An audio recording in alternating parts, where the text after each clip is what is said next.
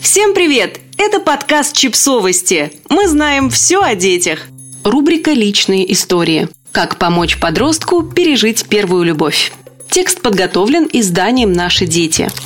Ваш подросток переживает завершение первой любви, согласитесь, так и распирает, сославшись на собственный опыт, улыбнуться и сказать «Поверь, через год эта трагедия будет казаться тебе ерундой». Но держите язык за зубами и очень аккуратно подбирайте слова, которые собираетесь сказать несчастному подростку. Под запрет должно попасть и философское «Да знаешь ли ты, сколько еще таких у тебя будет?» Все, что от вас требуется – ненавязчивая, немногословная поддержка.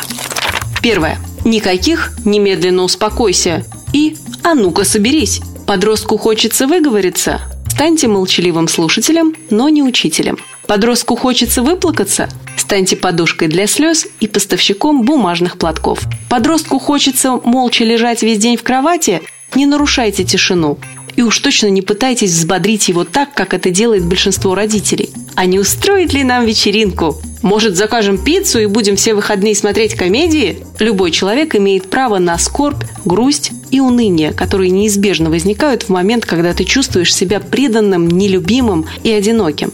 Заменять эти чувства радостью и весельем не получится, но через желание произвести такую замену вы транслируете обесценивающее отношение к чувствам подростка.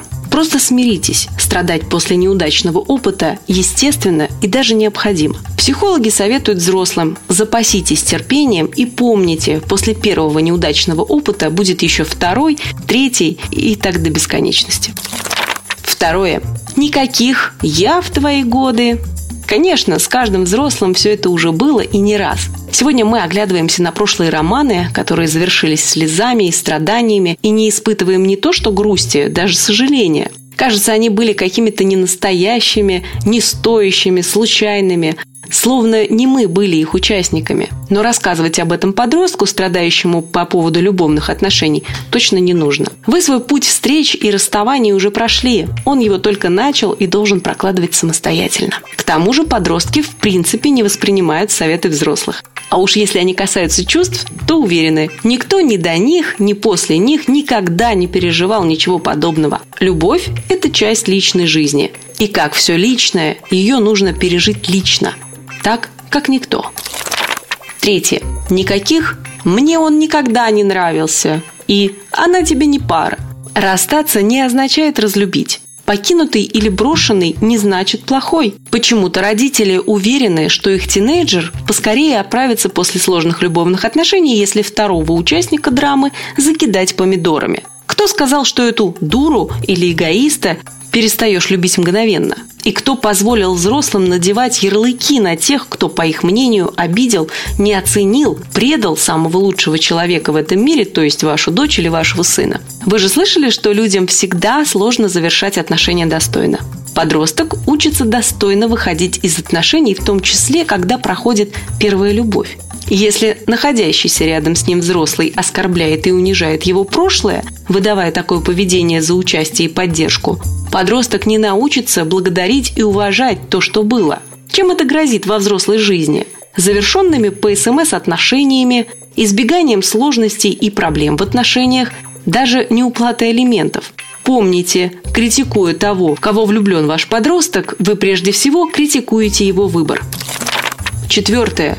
Никаких «а может я позвоню?» Привычка решать проблемы за взрослого ребенка, вмешиваться на сложном этапе и переделывать то, с чем ребенок не справился сам, приводит к тому, что первая любовь из проблемы «он и она» становится проблемой «он, она и родитель».